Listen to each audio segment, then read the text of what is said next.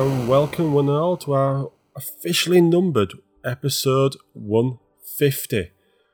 We made it, guys. We absolutely made it to 150. Unbelievable. And tonight I'm joined by the nameless driver from Gran Turismo, Chazzy, Hello. and Unhammer Hammy. Um, h- um, hey, Malami. Unhammer Lammy. Unhammer. Oh, sorry. Sorry, once again. On hammer. It's not, M- not the hammer, is it? No, only one Nope. M. One M. Yeah. And unfortunately, Nick and Adam um, couldn't join us. Um, Nick busy playing Parappa Rapper, and Adam um, investigating the wilds on where the bears are just waking up for their um, spring solstice. Um, as this is a celebration, we thought we would celebrate Sony's PlayStation, who recently marked their 25th anniversary since the launch of the PS1 back in December. Well, three months out. It's their 25th year. Um, we will focus on the positives in the show. Um, we will kick ourselves if we didn't mention some of the mishaps over the 25 years. Now, looking at this, um, some facts coming through, doing some research on it, it's clear that over the last 25 years, there's been just one dominant force in the video game industry. Um, Sony on the con- home console market have sold, um, in total, including the handheld, sorry, 534 million consoles. They've dominated the home console market, selling 444.89 million home consoles.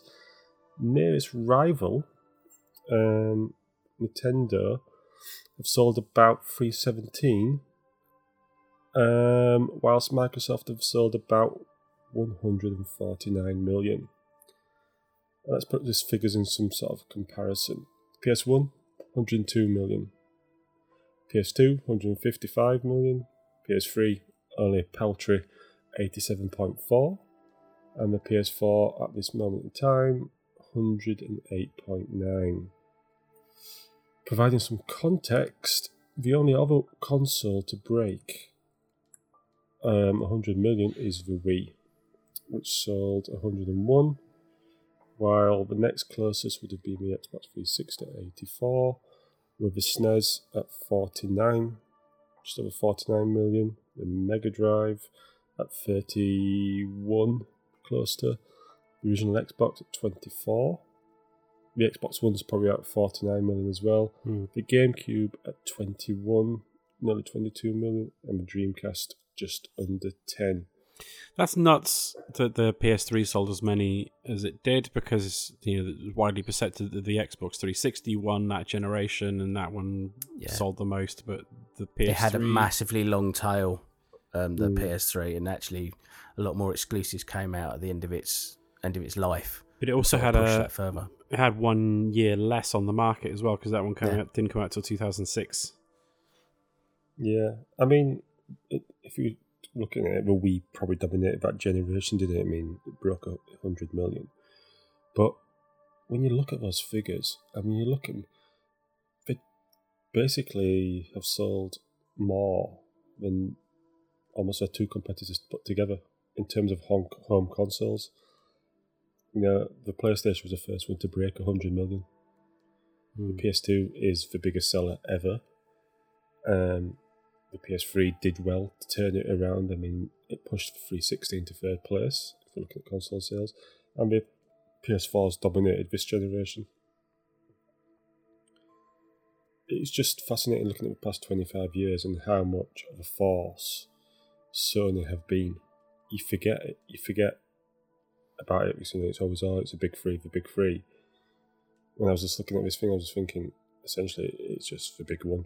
Yeah, I mean, I remember, like, sort of from a historical point of view, um, coming out of the kind of Mega Drive SNES era, and then this sort of rumor that PlayStation were going to be making a home console, and how derided that was, and how people said, "Oh, Sony make hi-fi's. What do they know about, you know, home computing? Mm. What do they know about um, the the console market?" And um, it was only when the rumblings came out of sort of magazines and stuff that this new machine might actually be a bit of a bit of a force that then ears started to prick up and even even when the thing was released no one really believed that it was going to do anything it, you know people thought this was just going to come out be a bit of a you know Philips CDI and just disappear into the Mm. into the ether and become a bit of vaporware or whatever but um yes it's amazing that how that turned around so quickly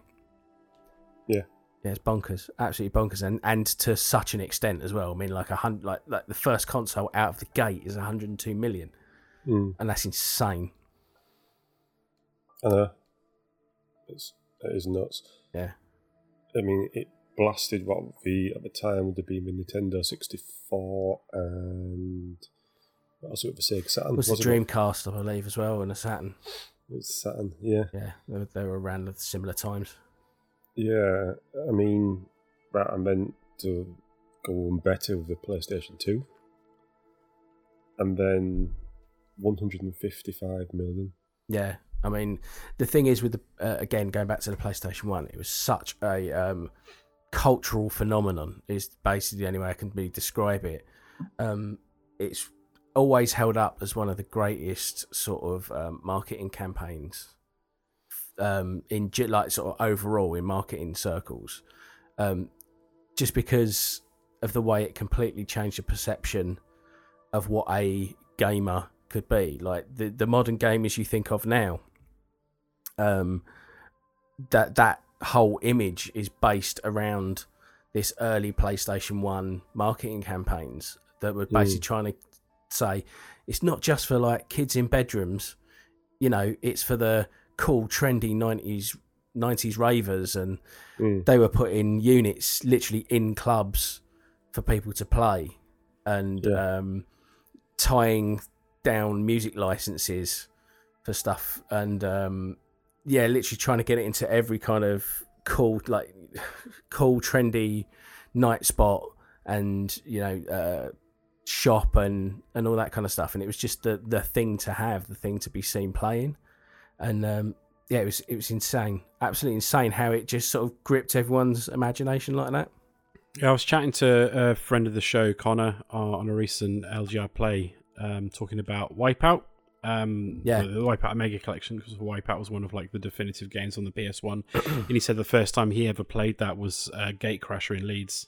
yeah exactly and it's it was just insane it was it, games were always um you know in in toy stores for kids Yeah, yeah. and you know that kind of thing PC games, I guess, it's had some like slightly more mature titles, but console gaming definitely Console was gaming. for kids. Yeah. exactly. It was for kids, and and they just completely broke, tried to break out that stereotype and tried to appeal to a much older, more um, sort of, the- sort of more swimming in cash, um, demographic, and um, and it, it paid absolutely massive dividends for them. Hmm. You know, I, I, I like I said, I remember um, at the launch of the PlayStation One, I was working in, in an advertising agency as a junior, and I'd only been there like six months. And the creative director basically just gave me a load of money out of the petty cash and went, "PlayStation's being launched today. Get yourself down to HMV and buy me one." And that was my that was my job for the day was to go down there and buy him a PlayStation. And I stood there at HMV in Oxford Circus, and I bought him a, dutifully bought him a PlayStation. I brought it back went right. So what I want you to do now is set that up. Uh, I want to, and we'll have a few games of Wipeout, yeah. And that was it. That was me for the day. That was my first experience of the PlayStation. Wow. Was to sit in this amazing kind of office with my creative director just handing the pad backwards and forwards, playing Wipeout, and that amazing soundtrack. Because obviously, like the, all, all the music was all being streamed off a CD, and so the music was incredible and just pumping through the TV, and it was just you'd never seen anything like it. The speed the thing was moving at, the soundtrack, and we were just like we were calling in different people because you had the Designers Republic. You know, they, they'd actually employed a design company to design the whole look and feel of the game. So for a, an advertising agency, like you were just pulling in designers, going, "Look at this amazing set of you know." This amazing UI they've designed. Look at these like amazing graphics they've created. Look at these amazing ships they've designed. And it was just like this. Like I say, it wasn't just it wasn't just about playing the games. It was about this whole It was Look, a culture around like you say, lifestyle. cultural shift and and yeah, a, a, the culture around it as well. And it was, yeah, it was it was a magical thing, just to hit at, at totally the right time. Yeah, I mean, when you think about it, when I was thinking about it more, it was like I was about seventeen when it, uh, no, nearly twenty when it hit. But it hit a point where I've been through the spectrum of uh, being didn't missed an Amiga, but went straight to the Mega Drive, and but people were coming up through that area, especially in the UK, because that's what we're Hmm. aware of, and it hit at such a point with those three D graphics. It was just like holy Yeah, this is unbelievable. This is like you were heading towards adulthood as such, and the console market with the PlayStation was heading towards adulthood as well. Because all right, the Mega Drive was a great game, but the 16-bit sprites could never really cap- capture that grittiness, the um, 3Dness what was with the PlayStation. I mean, basically, what happened was is that that people were placing their bets, uh, and you found that Sega with the Saturn had put all their money into developing an amazing 2D chipset, Hmm. whereas um, once PlayStation had sort of unhooked themselves from Super Nintendo, uh, and then, like then you know, and the Nintendo um, license, they'd just gone right. We're just ha- hooking ourselves totally up to the, this kind of 3D polygonal look and feel and chipsets and sound, and um, yeah, and and it was basically like everyone was just trying to do something different and see what would stick. It was literally like Mm. seeing what would stick. People like even on the PC, like you had stuff like Unreal had just come out, and it it was a really weird time where everyone was jostling for position and no one really knew what was going to take off. And Mm. like you say, like the the, the Saturn went away and the PlayStation did gangbusters. So it kind of it's sort of shook itself out pretty quickly over sort of a, I, I would say over a sort of three year period. Yeah. Yeah, I mean, we have to look at that. The Sony came out with such a precision marketing, in such um, determination. When you look at the history of the PlayStation itself, and what we mentioned it, we made reference to it a few times, about the partnership with Nintendo from 1998, where the Sony were meant to design a CD-ROM add-on for the SNES, and basically in 1991, Nintendo broke the partnership with Sony by announcing um, a partnership with Philips. Because of the contract, they were worried that Sony would have complete control of the new CD-ROM discs. Um, Ken Kutari, uh, Kutagari, who's considered the father of PlayStation, worked with Nintendo, He was almost fired by Sony. Imagine that. Hmm. Imagine him being fired by Sony because he was doing it on the side at first. And it was only after this contract and I suppose the humiliation Sony might have felt um, with the contract breaking with Nintendo that they decided to go all, let Ken design the PlayStation and go all in. Um, And that little period of histories where we got the the fascinating artifact that is Yeah. the Nintendo PlayStation hmm, that there's like one surviving version of. Yeah, it's Yeah. like sort of survived, uh, dragged out of a you know skip almost Yeah. s- by someone and just left in their loft forever. It's just amazing. Hmm. But yeah, that, it's it's a it's an amazing artifact because it was always rumored, and but no one had ever seen it or no one had ever kind of like it was all hushed whispers and and you know it was the kind of stuff you hear. Oh, my dad, who you know, my dad's brother's sister who works at Nintendo says there was a Sony PlayStation at one point. It was all that kind of stuff, and then to actually physically see it, it was kind of like finding out that Nessie was real. You know, it's, it's, it's, it's, incredible to see that piece of kit, and yeah, and it sort of it. From what I can under- understand, it's it plays Super NES cartridges, but it Yeah. doesn't really run anything other than that. I, d- I It's- haven't really looked into it too I- much. I don't know if it was meant to do. Probably need to do the. Probably going to run the CD-ROMs as well. Yeah, Um, certainly we're going to uh, invent as such with it. it's an odd looking thing. It, Yeah, it is. I'm yeah, I'm it's- looking at it right now. It's it's like a big square unit.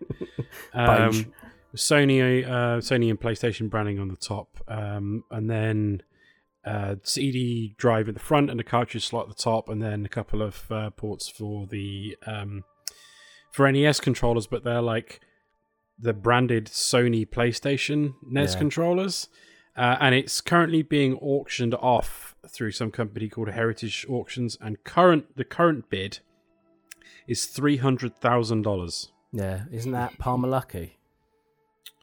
Uh, who's what? Who's the top bidder at the moment? Yeah, they, I know he's basically me. dead set on um, game preservation at the moment, and basically he's just trying to rehabilitate Trying- himself. yeah, that's it. So I think he's yeah he's just chucking all his money at it. Hmm.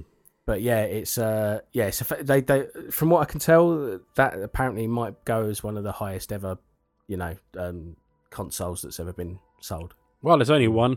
That's what I mean. It's Yeah. it's a one off, so yeah, it could it could break all records. Hmm. But at the time of recording, it hasn't, or or it's very close to. Yeah. But yeah, yeah, fascinating piece of kit. Um, also, do you remember the um, demo one back um, disc that came with every PlayStation? Yes. Oh, I played That that, a- so much. That was an amazing piece of marketing as well Mm. because I know previous like I know I remember getting my Mega Drive. I got Sonic free with it, but this was just Well, there's no uh, way of doing it before then because all the other consoles used cartridges, and you, you can't like um like you'd have to bundle it in and Mm. yeah do it that way, uh, right? But even like the the case of like that was the first console where they started giving away demo de- uh, like demo discs with Mm. magazines because CDs Yeah. were so cheap to manufacture. Whether you can't you couldn't have given away like demo cartridges because cartridges are so much more expensive to make. So uh, that was it was just a it was just like a perfect storm of of like the right marketing uh, and the right sort of games to target to an audience that Yeah. were kind of maybe felt they were too grown up for gaming and then um, like being able to just stick demo discs on the front of official playstation magazine or whatever Yeah. magazine it was was Yeah. just genius It was. I mean, there was that. Um, do you remember the T Rex on the demo disc? vaguely Yeah, that, I mean, that was one of the things we showed off repeatedly. It, was amazing at the time. You know, you look at it now, you're thinking, oh, but at the time, 'cause it would have been a few years after Jurassic Park, so you'd have been like, wow, I can actually play Jurassic Park like games Hmm. Hmm. on the PlayStation. so that would be an, that was another amazing thing. I just remember, I do remember, like I said, playing it over and over again. I mean, some of the launch games, You think about it was Wipeout, like we've said. There was Battle Arena Toshinden, um, Destruction Derby. I loved. yeah, That was one of my favourites. Um, I can't remember what else came with it, but there was you know a number of demos that, that was with it. yeah. But I just I- whenever I think of the PlayStation One, I always think of coming back from some kind of rave or club, um, and it being two in the morning, three in the morning, four in the morning, whatever it was, and then sort of five of us all huddled round the TV playing Destruction Derby or Cooler World or Mm. you know, or something like that, or Gran Turismo or whatever, and just basically playing until the sun came up. And that for me is like my real kind of, I'd say one of, one of my real kind of heydays of gaming, where I just had the time and you know the the friends and you know and the games were cheap and you were picking like it was there was a real big pre-owned market because it was electronics boutique at the time. Yeah. So, um, you know you you would you would trade in four games and then get another you know get the next big release or you know whatever or just go through trawling through bargain bins and all that kind of stuff. And i used to play some absolute nonsense like army men and hogs of war and just anything i could pick my put my get look, get my hands on yeah. yeah it was great And uh, I remember there was also that it was chippable as well. Do you remember? yeah yeah that's it yeah yeah. It people like turning them upside down Yep. yeah um to get them to run all kinds of like weird and wacky you know way, ways of getting stuff to run but i just seem to i remember like um what was the other one as well uh like playing a lot of like die hard tri- like the thing is with that era I, I felt like i played a lot more genres or a lot more types of games. You know, Mm. you know, you'd go from something like a Die Hard trilogy to um, Resident Evil One. You Mm. know, and then you'd go and then you'd play a bit of Driver and then Final Fantasy, and y- you know, you'd be all over the shop. Well, I think it's because like the, the the proliferation of like 3D gaming opened up to more genres. Because like up Mm. until that point, the on the old 2D consoles, you were kind of limited to, on the whole, um, platformers, JRPGs, um, some fighting games, a few like 2D then- sports games, And anything polyg- polygonal was kind of like a forced 2D into a polygonal, you know, yeah. like, Yeah. spri- But like sprites forced into a 3D setting. with Or you'd like have to buy an the, add-on. I mean, like obviously the N- uh, did the N64 come out before the PS1. I can't remember.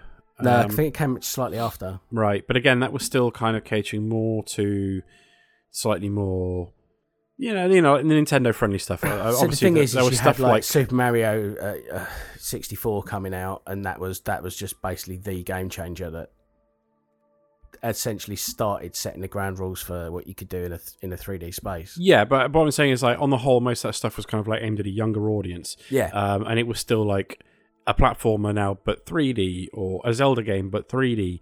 Um, you know, I'm not saying anything bad about that. Those games are, are works of art, but it was the PlayStation that started like branching out into into more um, diverse sort of um, of genres, and also like uh, slightly more serious slightly more like adult themed versions of it. So like uh, one of my favorite, one of my all time favorite PlayStation One games was Soul Reaver, and that is basically Zelda, but grown up and gritty and dark. Yeah, yeah. I've never I've never played that. I've only just picked that up. Um, It's amazing. Recently. It's That's amazing. One of, those, one of those games that, like you say, we've we've made a list of like, all the games that we can remember from the PlayStation One, and then there's there's just so many games on there that I've not played, but are Mm. absolute classics at the same time. Yeah. You know, like like your Soul Reavers and your Dino Crisis, and You never played Dino like. Crisis? no, I never played Oh, it. Oh man. never played it. But the thing Yeah. was that I'm that was the pr- thing I'm is that, probably like, gonna get slated just- for this, There but was so many games out that like you just couldn't you couldn't keep up. I'm probably gonna get slated for this. Um, so sorry, not sorry. Dino Crisis is better than Resident Evil. Oh yeah, Okay. I agree. Nice. I'll have to play that then. Yes.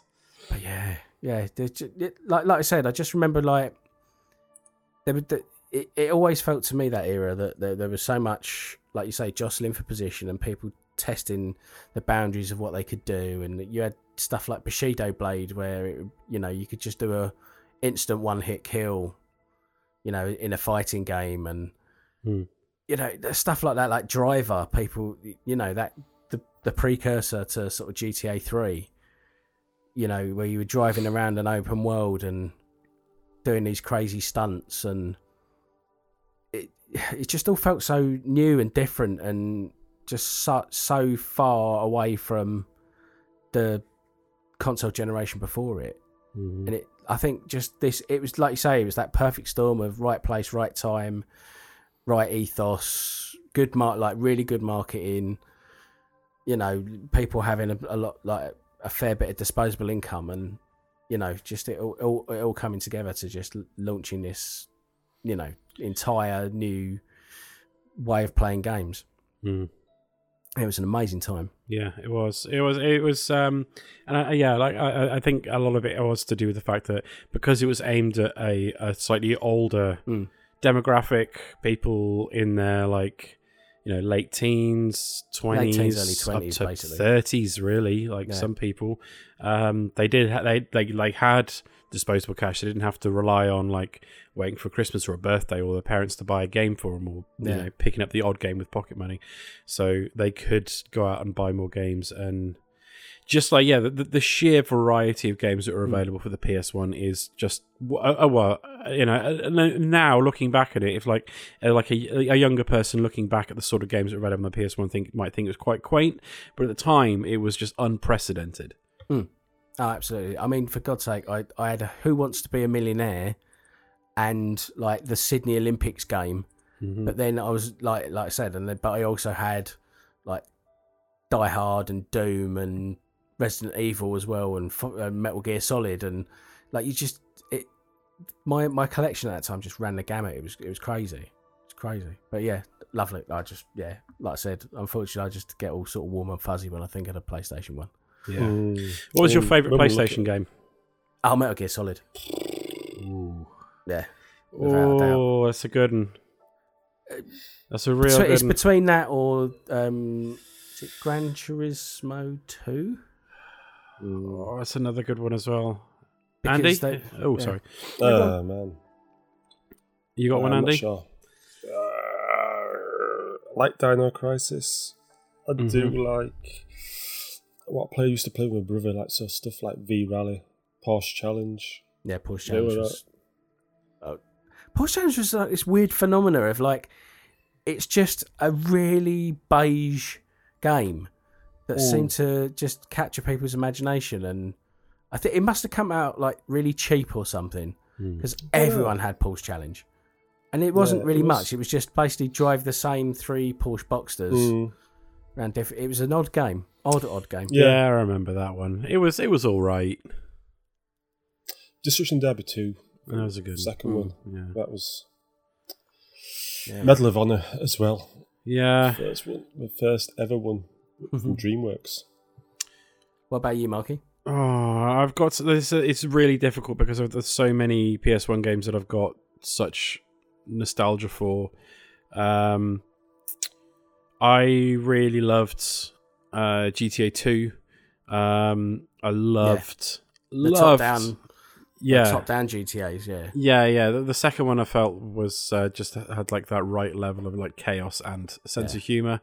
Um, the um, oh yeah, Metal Gear Solid, the original Metal Gear Solid is was like utterly groundbreaking. Uh, Yeah, I loved. just- I can't describe how Mm. like like no one had ever done that kind of cinematic style before, Mhm. or it felt that way anyway. And it was just like I remember with Metal Gear Solid reading literally at the tiniest corner of a magazine, ma- PlayStation magazine, saying there is a game based on Metal Gear, uh, like uh, or whatever it was um, on the MS. Is it the MSX? Basically, it was Uh, like yeah yeah yeah yeah. based on this old based on this old game, blah blah blah blah blah. It's going to come out and it's going to be stealth action. And there was a, like, a little tiny screenshot, and I thought that looks amazing. And then I knew nothing about it until the day it came out, and then I took it home, played it, and then having that like amazing underwater sequence at the start that's all very James Bondy, and you get the late title card as you go up in the lift, and I was just like, I am so in for this, and it just built and built, and that atmosphere, ah, just Mm. with that atmosphere and the story it told, it was just yeah, it, Yeah, and. I still go back to that from time to time. I also had a massive soft spot for Gran Turismo and uh, TOCA touring cars. Still, and like both of Final those still Crow feel amazing now. Um, Like- but I have to. Oh, and Final Fantasy Seven, which was the first Oh, Final yeah, Fantasy that's game the that. I played, and Final Yeah, Fantasy I think Eight. a lot of people in the UK would have been Mm. that way. Yeah, uh, Final Fantasy Eight, which is mm, still my favorite Final Fantasy game, and Final Fantasy Nine, which I got a massive soft spot for as well. Mm. But I've got to say, if the oh, and Wipeout as well, I Hmm. adore Wipeout, and I've been playing it again recently on the Wipeout collection. But if I could only pick one PlayStation One game to like to save from the burning house, uh, it would be Ridge Racer Type Four. Yeah, yeah, it's a great game. The game is incredible, Mm. and it still holds up. A really good, really good era for driving games. Yes. But Like, also uh, FPS. Roll Cage. Do you remember Roll, Roll Cage? Cage, Yeah. Yeah, that was a, that was a That's kind of come back recently with that game Grip. uh, grip. Yeah. Yeah. yeah, stuff like that. Just, yeah, Colin. Colin McRae.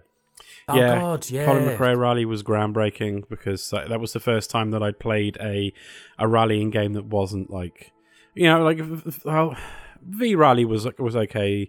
Sega Rally was just like arcade nonsense, but like Colin McRae Rally felt like a real rally game. Yeah, Yeah, yeah. I mean, there was also the loved like the FPSs, you know, like Alien Trilogy. hmm That Okay. was a that was I enjoyed that, you know, playing through and like Nice. still Die Hard Trilogy. You know, you felt like you were getting three different games in one. Do you remember? It was like um, yeah. Three, three, three games of varying quality.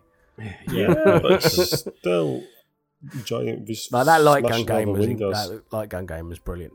I have to Mm. say. Yeah, Yeah. I mean, there's also like, I don't know if you remember Pandemonium. Pandemonium.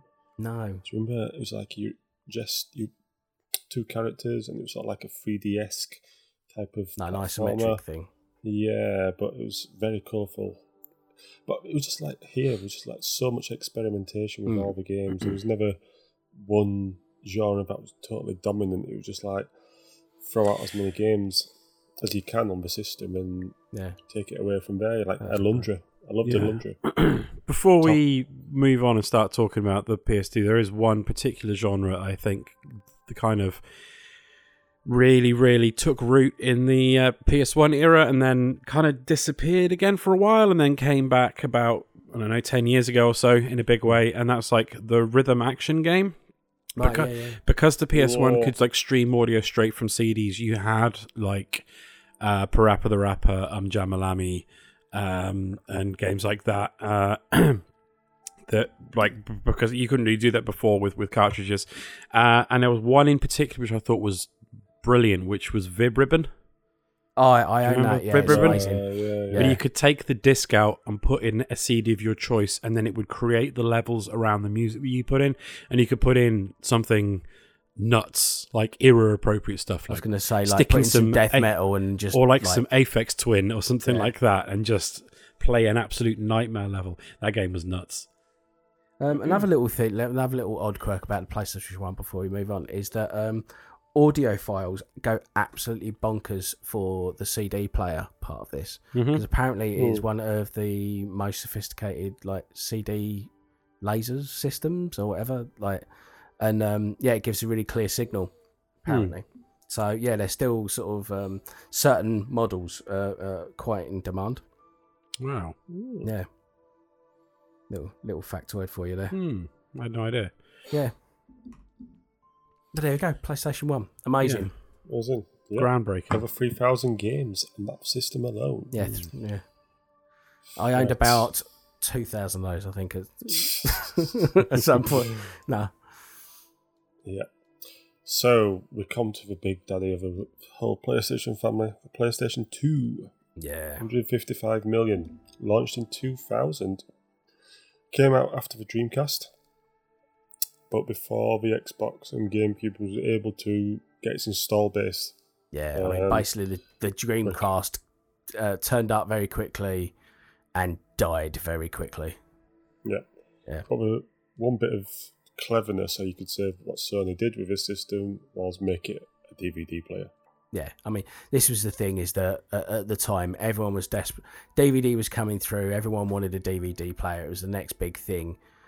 DVD DVD players are incredibly expensive.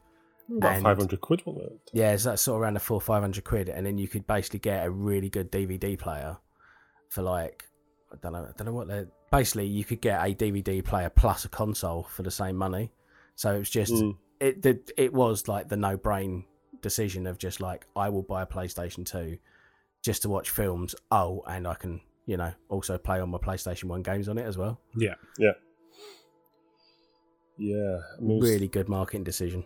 Mhm. Well, whoever whoever made that decision, uh, Sony should have got a bonus that year, definitely.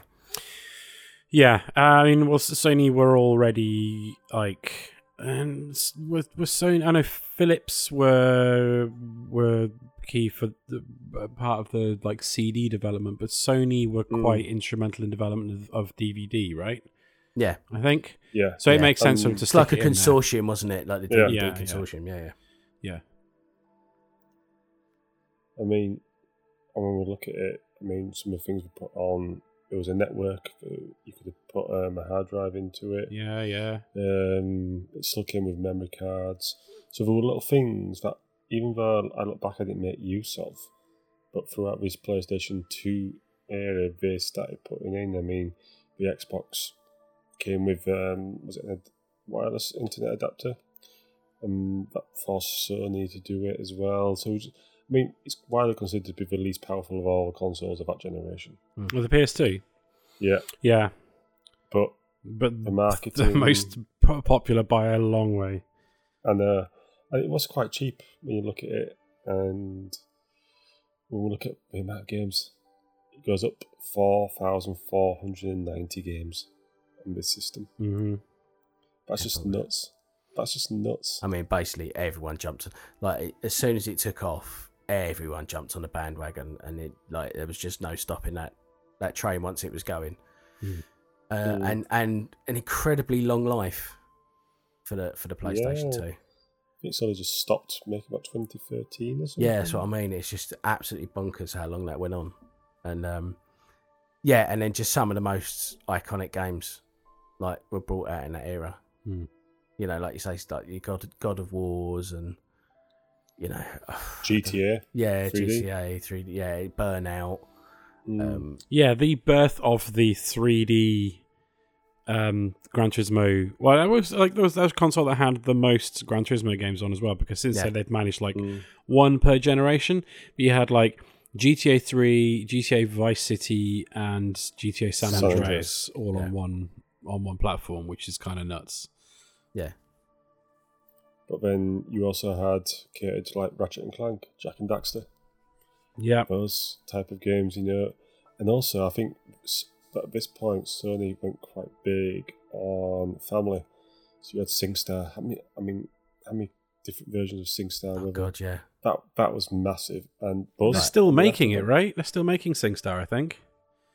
I could be yeah, wrong. kind of. Yeah, I mean, they were in the PlayStation Three era. They had that whole kind of live service, didn't they? Hmm. uh, which I think think's only just closed down or it's scaled back or something like that. But um, yeah, I mean, it, there, I don't think there's a house in the UK that doesn't have a set of SingStar mics in it somewhere or Buzz Mm. controllers.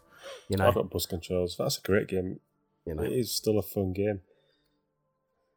The, the, the, basically, SingStar is the kind of the game that's launched a thousand podcasts Hmm. Mm. because because everyone like in the early days of podcasting just took their SingStar mics, hooked them up through the USB, and kind of used those to Yeah. to make their first ever podcast. So yeah, um, yeah. So little little side diversion there, but uh, you know, who who knew that would that would turn out of the result of that? Hmm.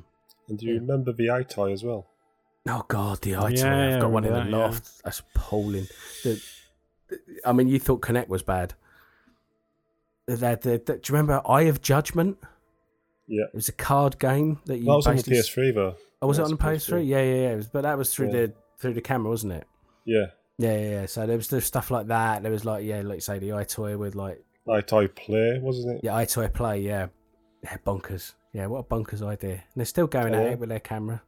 I know. But I enjoyed it. I quite enjoyed it. I do remember it. Like it was quite grabbed your movements quite accurately. Like you were bouncing these things off left, right, and centre. That was a lot of fun. Yeah. So I mean, when you look at, and I'm just looking at the list, game list and stuff. So many franchises starts from the PS1 and PS2. I'm just like looking at Onimusha here, PS2. Devil May Cry, Burnout started here. hmm Yakuza, Killzone, Jak and Daxter, Ratchet and Clank, God of War. Holy, there's just so many that just Yeah, I mean, this is the the daddy of all, GTA, yeah, the daddy of all sort of, you know, IPs, really, isn't it? Where they kind of, they, they all started here or really started to come good in this era. Mm. Yeah. yeah it was um yeah it was a, it was a great time really really good time but um yeah th it was weird though that like the ps2 had like it, it, tried to it was always trying to keep itself relevant as well like adding like network adapters and Mm. and that kind of like you're saying you were saying about the hard drives and stuff and it was always yeah it was like and even with the software it was always trying to one up itself every year on year on year as Mm. well Yeah, I mean, I was even reading um, about five years into its life, there was a massive shortage of PS2s of the UK. Um, they were running everywhere, even even in America. They were selling out of because it was a new model that came out and they stopped production of the old model. But some shipment that got stopped. Um, but we were just running out everywhere. We were just selling out five years into it. That's just Oh. extraordinary in the terms of um, its lifestyle, its lifespan. Hmm. I'm just looking at ICO. Do you remember ICO? Oh yeah. yeah Um, yeah. I think it's Eco, but yeah. okay yeah Eco, Eco, yeah. Eco, Shadow of the Colossus. Yeah. or did you see, uh, just as a side, the uh, Shadow of the Colossus remake is one of the PS Plus games for next month? Oh, Yeah. Which is good. Interesting. Which is- I'm good. I'm happy with that. Yeah. I mean, it's uh, the PS2 wasn't as groundbreaking as the the PS1 was, but there was just No. like just the sheer number of games that were on it. Um, And the thing was with it as just- well is it was the it was underpowered compared to say the Xbox. but everybody had it. That's so it. you know, it all your friends all had about it. install base. Yeah, yeah, Yeah, and um, and and yeah, like you say, just being backed up with just phenomenal software. yeah, and it goes to show like we're in this era where we're now looking at like sort of the the Series X Mm. and whatever the PlayStation Five is, and everyone's talking about teraflops and you know having the best bit of you know hardware available, and it always comes back to software. and it was backwards compatible as well. Right, that's it. Yeah. Yeah. So it it always comes back to those things that if you can get that really good foothold with the developers Mhm. and people really support your platform, then being slightly underpowered really doesn't kind of doesn't make too much of a difference Doesn't as long help as you're you. prepared to wait it out. Yeah, But I think Yeah, the I mean- PlayStation Two just hit it, hit the ground running, and never and never stopped. Basically, Mm. I remember this time was exclusives, didn't we? Did sign Rockstar with GTA to its exclusive. Mhm. Um, I think Tomb Raider was signed as an exclusive. There was just a number of things that was got right at this time. yeah, yeah. And like you say, like sort of that's something that's something we didn't mention on the PS One. Actually, was the fact like Tomb Raider and that whole phenomenon. You know, like the whole sort of female protagonist and you know being on the cover of like lads mags and all that kind of stuff. yeah. I mean, it it was kind of like the ultimate lads console, Yeah, man. and, and the PS2 kind of continued that a bit as well. Yeah. But it, it was that it was that when it started to become, it really started to become like mainstream, I guess, because like as popular as the PS1 was, and as popular It was always as for it was nerds with- in bedrooms, right? But it, but but it, I mean, even like like with the the club culture, it was it was still kind of counterculture. Yeah. Mm. Um, whereas the PS2 was where it started to become like the gigantic cultural behemoth Mm. that would eventually like uh, overtake Hollywood in terms of the amount of money it makes. Yeah, it's, it's strange to think now that like it's it's hard to explain to people how like that games now we've we've there was a there was a period where you would talk about games and people would look at you like you were mad, like like you'd just been you know chatting about porn for the last twenty minutes, Hmm. you know, and it was like a bit oh don't don't talk about that. Oh that's a bit grubby and weird, and then suddenly kind of in this like PS One PS Two over these years like it was just acceptable Yeah, to sort of kind of just chat with your mates at work about, oh, have you played, you know, blah blah blah, or you know, oh, you getting this, and what have you done in Devil May Cry? And you'd have these like conversations that you would never ever have, you know, sort of with just like the random general public, if if that makes sense. yeah, Like you say, it just it was Mm. way more acceptable Hmm. to play games all of a sudden. yeah. Yeah, it's bonkers, bonkers. Yeah. But yeah, I was convinced your mum or something, or your girl. yeah, that's it. Buy your girl DVD. Are you player. up there playing games? No, no, no, mum. I'm wanking. Just you know, because that was far more acceptable. Yeah. And it came with a DVD controller as well. Did yeah, it? Like uh, a- no, like it was, a, it was a. It didn't Yeah, come with it. It was Well, like, they didn't come with it, but it was able to. yeah, buy you, you could stuff. basically yeah use it as a as a remote and stuff. So you could use it just as a straight DVD player if you wanted.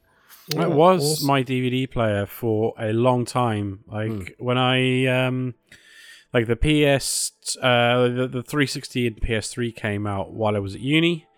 Um so I couldn't afford either of those and I wasn't going to buy like a separate DVD player. So from when I got it through to when I finished uni and finally bought like a you know Blu-ray player, uh that was my DVD player. First DVD. Ah, I can't remember.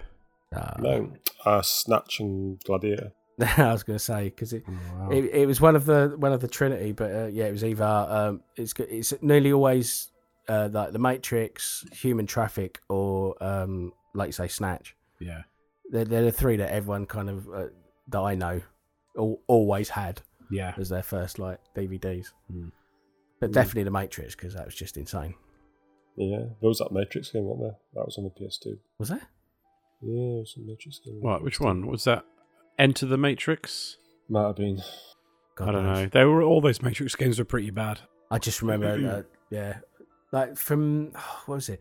So I remember being part of the when they brought out the network, like kind of adapter. I was part of the beta, like testers Mm. for games that dealt with network stuff. So like I'd get like discs of like Monster Hunter and Pro Evo, and Hmm. you know, so you could play it online and stuff. I remember doing that, and that was like really good fun. Um, yeah, it was. Yeah, it was- Enter the Matrix. oh, was it? Yeah, and there was a Path of Neo game as well. Nice. But yeah, that was um yeah, that was mad. Just like being able to hook up in, into a lobby, like like say Pro Evo, and actually play online with other people. Hmm. You know, Oh, Pro like the, like the Dreamcast. Yeah. it's, yeah, it was Oh, mad. Dreamcast. Yeah, it's weird. It was just a weird, yeah, weird time, man. Pro Evo. Oh God, what was that? No, uh, what was SOCOM?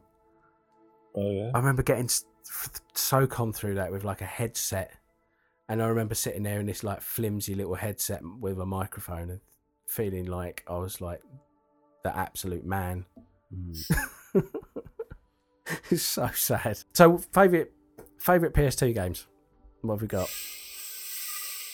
There's a lot to choose from. Um, Yeah, so I like. There was this game called Dark Watch. Um, it was a FPS where it's set in like in the Wild West, but goth. You were fighting vampires. You were like a Right. vampire hunter. That Baldur's Gate Dark Alliance as well, and God of War. and God of War. Yeah. To my absolute shame, I didn't play God of War till way late in the kind of PS3 era. I bought like a um, I, I imported an American God of War collection that had like God of War, like one, two, and the PSP games as a collection. Mm. But yeah, but once you start playing them, like yeah, I really understood. And that was that kind of like um late cycle as well. God of War. That was like sort of end of end of life cycle for the PS2. It's towards the end, but the second one certainly came out when the PS3 was out. because I seem to remember a lot of talk at the time, like the the games towards the end of the PS2 were really stretching the hardware and really kind of like Mm. that you couldn't really get they were wringing as much out of it as they could. Yeah. I think the first one was relatively. I know, I definitely know that the um, second one was toward, when the PS. So God of War 2 2007, God of War 2005. Nice. So 2007 would have been when the PS3 would have been out. Alright, close to it. Yeah. Yeah. Yeah, so I think for me, um, Burnout 3 Takedown is probably the game that I loved the most on the PlayStation 2. Hmm. Mm. because it was just, just just taking out cars in that game, the speed of it, the soundtrack, like it's as close to a perfect arcade racing game as I think you can get, short of Burnout Paradise, Yeah. which then one upped it. But yeah, for that for that time, I j it was just oh, incredible. Just Mm. it just made you feel amazing every time you played it. Loved that game. Um, Um, my favorites. Uh, I was a big fan of Bully. Um, Yeah. oh, yeah. big fan of uh, GTA Vice City. I loved the setting of that. Um, Okami, uh, absolutely loved. Uh, Resident Evil Four, uh, Final Fantasy Ten. Um, but probably if I only had to pick one, uh, Metal Gear Solid Three. yeah, that's a great game. Yeah, it's, it's the probably still the best Metal Gear Mhm. Solid game. Yeah, definitely, definitely.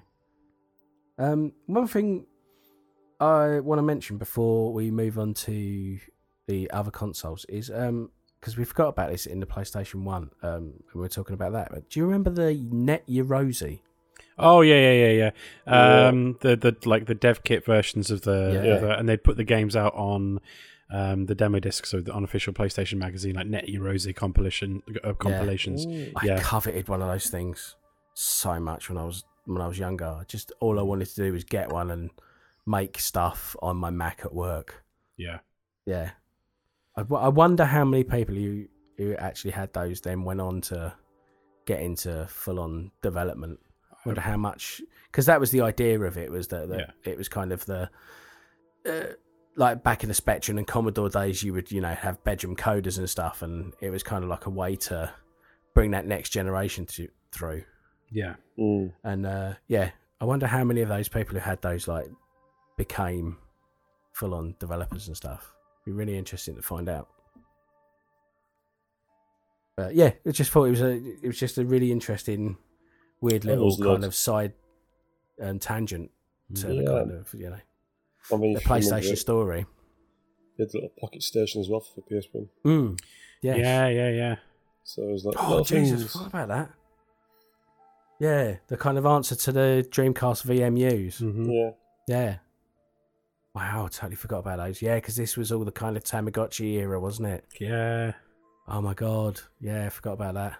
Oh man. Like news newsreaders on the TV getting caught with, you know, Tamagotchis in their pocket on mm. live TV and stuff. Brilliant.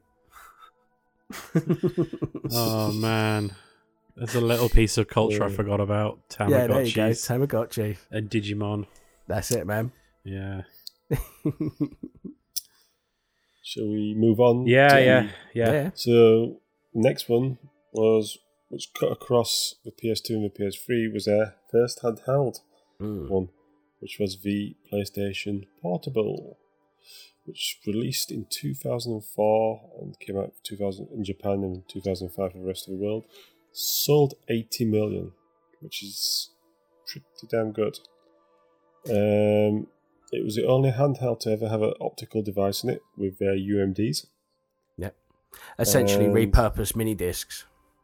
Yeah, and I think um, from I had remote play to the PS3 as well, and PS2. Yeah. it was meant to be, and came off first number of games, 1300, 1370.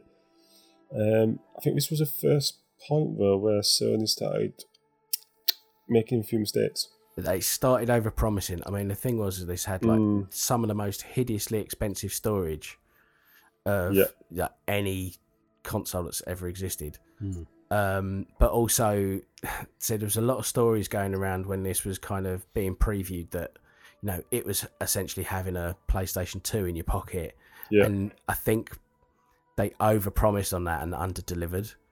And then by the time people got these home and then started seeing them in their friends' hands, they were like, "Oh, is that it?" And it kind of, it, it had a kind of like wet fart effect. Of Mm. just kind of like, "Oh, is is that all it is? Is that all we can do?" I thought I was just, essentially, it was pitched as the Switch is now is like being able to take your home console and take it on the move with you Hmm. and it wasn't that. It was a far more downgraded experience than I think people had in envisaged in their head, and it yeah, could never live up to that. And it was such I a know. shame because it actually the PSP there was some great software on it, but also like if you know it, it was rife with piracy, Hmm. which didn't help Yeah. it.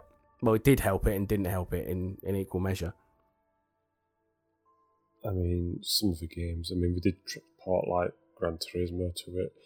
You know, they Eventually. had Patapon, yeah, It took a long time Roco. coming. I know this is the thing that they released this great handheld. It was a really good handheld. You know, people loved it. I think it was massive in Japan. I think, Hmm. You know, I think was it Monster Hunter came out on this. It was a bit of a. Yeah, that was when it, but like, yeah, really was, broke out and became massive in Japan because Yeah. people Yeah. were playing it. people like- playing it on the trains and Yeah. stuff, and yeah, it became a massive phenomena. Yeah. But then you had stuff and- like like Killzone was on the PSP, but it Mm. wasn't the first person shooter you had on the PlayStation Two. top down on it. Yeah, it was like an isometric like tactics game, and you know you had Metal Gear on the PSP, but it wasn't actually a Metal Gear game where you you know controlled Snake and you were doing stealth. It was a card game with Mm. you know an interesting card game, but yeah, it, it was just everything was a bit off. Yeah, you know, with with everything you played, and it was such a shame because it was such a great idea if they could have backed up their claims. I know it was connected to the TV as well. You could connect it.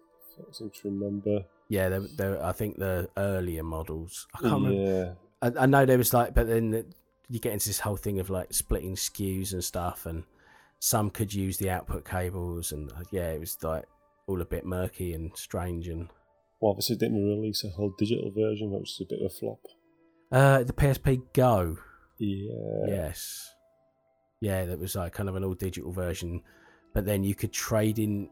Like there was this whole mix up with how do you trade in your UMDs to then get codes to put on your PSP Mm. Go and yeah, yeah, it was just it was they they were always fighting to try and keep their head above water, and it never kind of never made it. Well, no, this is like there was a, there seemed to be a lack of focus with it. Mm. What were- what were we going for? Were we going for a powerful console that was you can take everywhere, or were we fighting Nintendo? But just and then I think Trying to fight the DS and the Game Boy and that kind of you you know that legacy.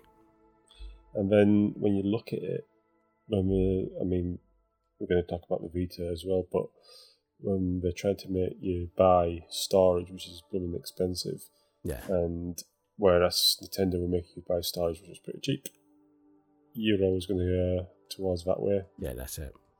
you know. Yeah, I mean, there's some great like the first party like interesting titles like you say you've got here on the list like Patapon and Loco Roco. Mm. Like they are games that you probably wouldn't have seen the light of day anywhere else at the time. But there were lots of these kind of um, again like the whole PlayStation every era is you always seem to come up with oh they always experimented and they always found these kind of crazy wacky games that came out of left field Mm. you know, like Katamari Damacy, you know, on the PlayStation One or whatever. Mm. And then you've got like Patapon where you're literally controlling like platform. It's like a sort of 2D game controlled by rhythm. You know, at- attacking by putting in drum beats and you know, yeah, like moving left and right, not on the, Yeah. not with a stick. Yeah, it's a mad, mad idea for a game, but like really compelling. And like Loco Yeah, Roco, where you t- tilt the world. Yeah. Yeah, bonkers. I think the big problem was when I was looking at the games, there was too much of a crossover with the PS2. So what you could buy on the PS2, you could buy on the PSP. Hmm. You know, so it was either and whatever came out with the PSP eventually came to the PS2. So Yeah. you'd thinking, why buy it on the PSP? It just seemed to be lack of exclusives and to get the best out of the handheld. Yeah. For me, I mean, they did they had some really great tactics games, Lord of the Rings Tactics, D and D Tactics, Warhammer Squad Command, Final Fantasy Tactics Force. was really good. Yeah. Jeanne d'Arc. stuff. Yeah, yeah, I've got a that. copy of yeah, that I've got, I've got that. Yeah. I've got a copy of that. Um, and Pursuit Force, which is like a Chase HQ type of thing. Just some really good games, but it just seemed hampered by certain decisions Hmm.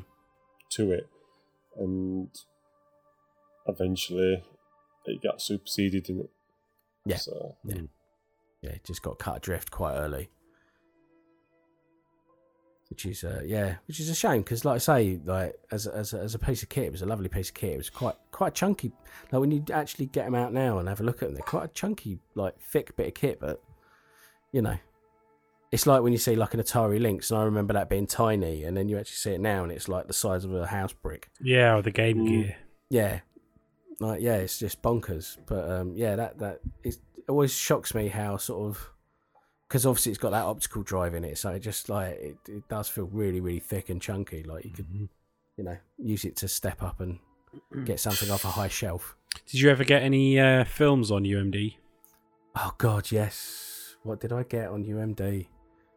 I I um I would have got them like for free given to me like as part of a pack or something. I can't remember. Hmm. I, I do know I have a couple upstairs, but I couldn't tell you what they were. I'd have to literally go search through the search through the crates. I know I have a couple, Yeah. but yeah, that was the other push, wasn't it? They were they were trying to push their own film stuff, weren't they? hmm Yeah, brilliant. But yeah, that's that was the one thing I remember is always seeing like PSPs on like the, the train and the tube into work and stuff, and people Mm. like side loading their own like sort of uh, video files onto it and put in like a whole series of, you know, TV shows on it.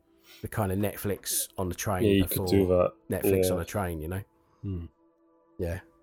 Like It was hacked. hacked streaming death, before wasn't streaming. Yeah. Yeah, I remember all that. Like getting putting it all putting all your video files through something like Handbrake and crushing them down to PSP size and then loading them all on. Yeah, all that all that kind of weird weird and wonderful stuff that you used to do with a PSP. Yeah, it's great. I used to I, I used to love it. I still I still got a soft spot. That and the that and the Vita. I've got a very soft spot for those. I still play my Vita. Yeah, man. it? Still love the Vita. Yeah. so PSP. Next one. Did we all own one? Yeah. I didn't. No. Um, I've been looking for a while to get a uh, PSP Go on the cheap, Yeah. Like from eBay or CX or something like that, because they're really easy to crack, and then you can just put loads of old like Emulators and stuff. yeah, on and full, full of emulators, and it's just like it's just a nice form factor. I quite like Mm. the, the, the the PSP Go. I've held one a few times. a very not like very sort of a like you know when did the PSP come out? It's two thousand like two thousand and four five. 2004. Yeah, so it's got that kind of Motorola uh, flip phone kind of aesthetic. You know, just Yeah. slide the body in half. That Yeah, PSP yeah, yeah. Go, love that. You know, you'd never see anything like that nowadays. No, You know, it, that that would be a, that that would be a folding screen now. Yeah. They also, with Pops was it was only a come with what do they call it? Analog stick, one, an, one analog stick, Yeah. wasn't it? yeah, yeah. Which it, which again, like if you were trying to port stuff from the Mm. PS2 didn't really kind of lend And itself. remote play Yeah. onto the PS3 as well. Didn't lend itself. Yeah, yeah, it made it a bit difficult. Hmm. Yeah. So, uh, PlayStation Three. Yeah.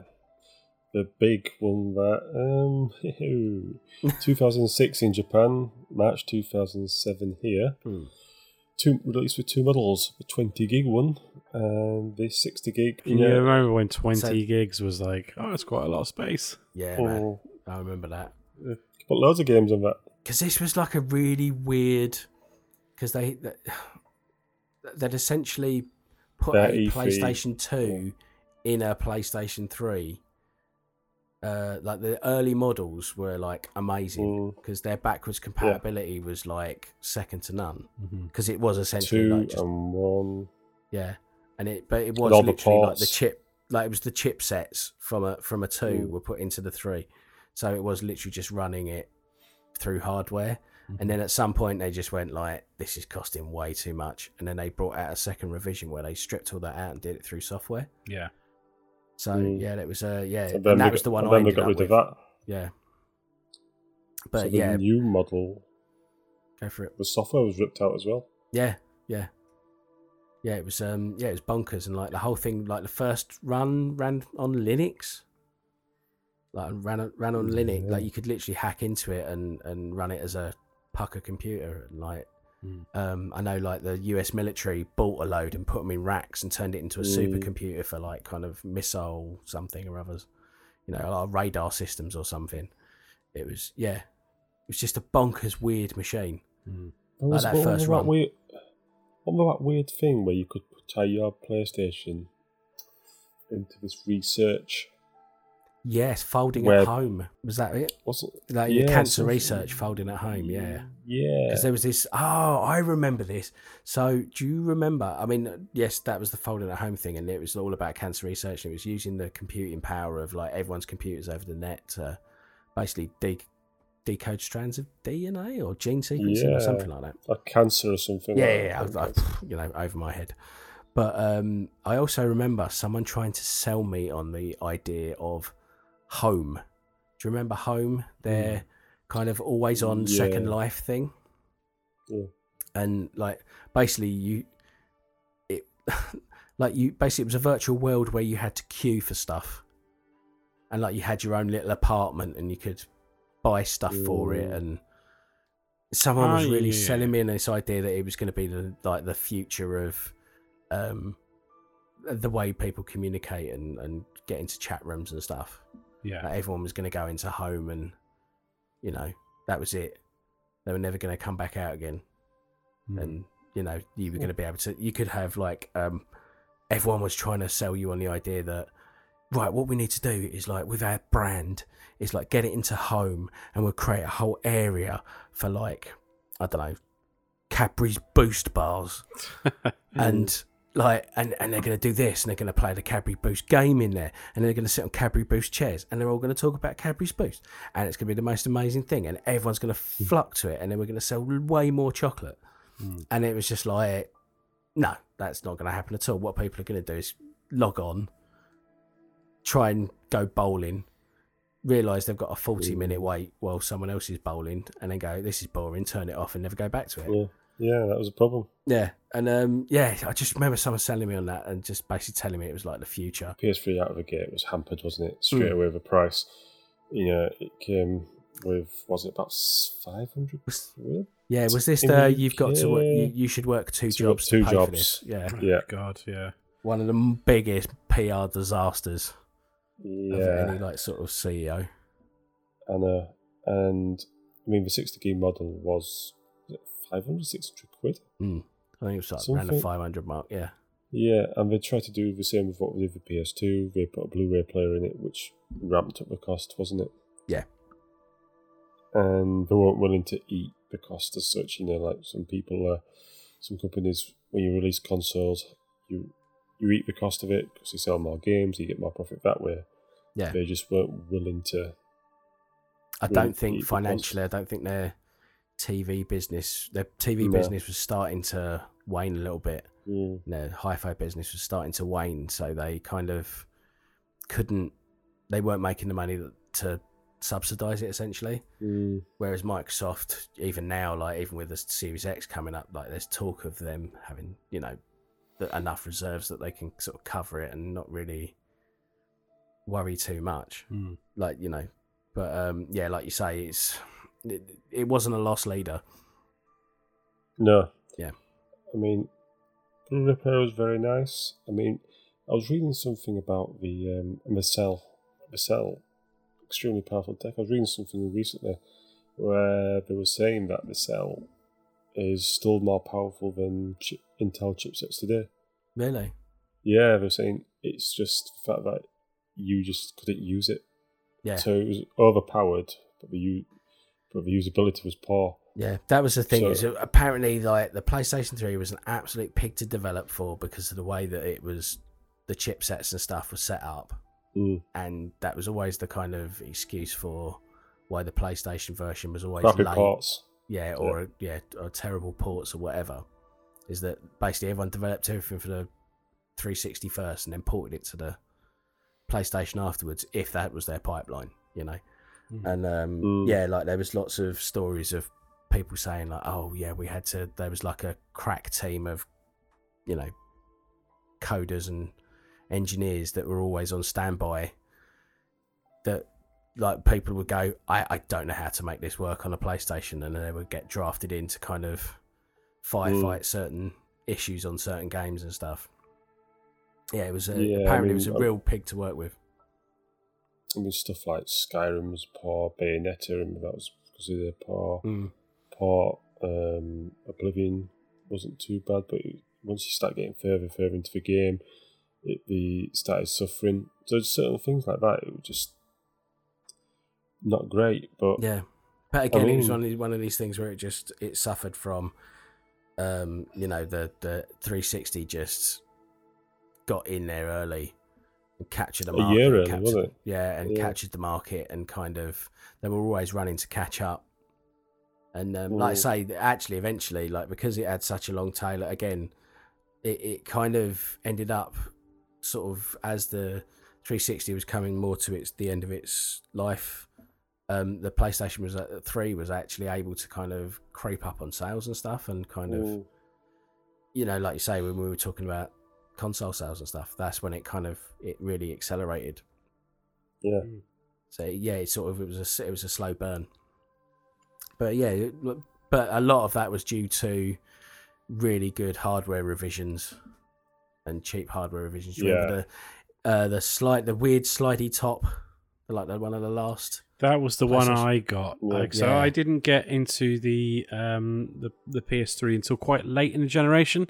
Um, so when I came out of uh, uni, I ended up getting a uh, 360 because that's what my, what my friends were playing. So I didn't get Yeah. a PS3 until like I don't know, maybe a year, year and a half before the uh, PS4 came out because I finally cracked. and was like, uh, it was like the year that like Ni no Kuni and The Last of Us and games like that came out, and I finally caved and, and, and picked it up. So unfortunately, at that point, the version that they were selling was that crappy slide top one. It's just Yeah. nasty, cheap plastic feeling Yeah. nonsense. Like the second version is the one that I would like.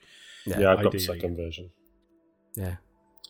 But Oh, apparently the, the, the, the original versions are very sought after, but um used to part like used to die quite quickly. So the Fat find one Boys or whatever they call yeah, the them. Fat Boy, yeah, yeah, Yeah. they're they're quite because of that whole backwards compatibility chipset. Yeah, I've got I've got one of those as well. yeah, They're and quite then- unreliable, though, right? yeah. That's that's the thing. Like, they're quite unreliable, and then like the the middle one is the one you want, and then like you say, the the plastic tacky one is slide top is just Mm-hmm. just a hideous piece of kit.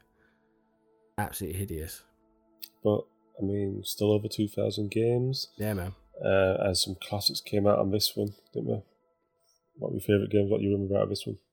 This is the thing is I didn't play a lot of games on the PS3. It, was really kind of yeah. I think I I actually played Dark Souls on this. I think that was one Mm. of the kind of first big games that I really got into. That and Bayonetta, even though it was a really poor port. Like it was stuff like that that the stuff you could only get on the PlayStation Mm. is what I played on the on the PlayStation Three. You know, like all the all the sort of- all the sort of big big stuff I always played on the 360 because you had Right. Xbox Live, right? Mm. So yeah, it was all the kind of weird niche stuff, but actually in kind of a funny way that I I, I love it for that. Yeah, I mean, what do we have on deals on the PlayStation Store? 'cause this was really the first time PlayStation Store was put in. You had Flower, Yeah, it was really nice. Flow. Yeah, another that game company game. uh, Journey. Yeah, I forgot that came. God, Jesus, I forgot about that. Um, then Uncharted came out on this. Yes, wow. Yeah, That feels like that feels like it was so much, like started so much later, but obviously no, obviously it wasn't. uh, Yeah, Last of Us. was of the yeah, all that Demon, naughty, naughty dog stuff. Demon's Souls. Yeah, Um, I enjoy the Resistance games. I know there weren't people that around. Motorstorm, you know. yeah. Actually, very underrated games. Those Motorstorm games, Mm. really underrated. So it did come out with some classics and start off Mhm. with some, and PlayStation Plus. That was at the start of PlayStation Plus, was it? Plus was it PlayStation Plus came out with PS3. This is when um, you know, like Microsoft's been doing this generation. Sony started backpedaling and turning the whole PR machine out. So you know they came out with PlayStation Plus. You know, free games as such for your subscription. Um, As I'm assuming that was a reaction to Xbox Live and trying to give yeah, more for your more for, like, bang for your buck sort of thing. Mm. Yeah, well, but Xbox Live weren't, weren't giving away free anything free, was it? It No, was just like, come, so And then, But, uh, um, oh, so this was the whole um, cross play era as well. I'm guessing. So it was. yeah, yeah. So you'd have the like. I know we're going to talk about the Vita later on, but you know, you would you'd pick a game up on the on the on the Yeah, PlayStation Three, and then you'd have the Vita version. You could sort of cross save and Most of the time, yeah. yeah, yes, uh, yeah, but remote play was with the Vita as well. yeah. I remember like That was, Spelunky. um, I kind of vaguely remember doing that with Hmm. yeah across the two I mean- platforms. Mm. What did I say on? I mean, the innovations that came out with uh, innovated the EyeToy further. What was it called? With the what we use for the VR now.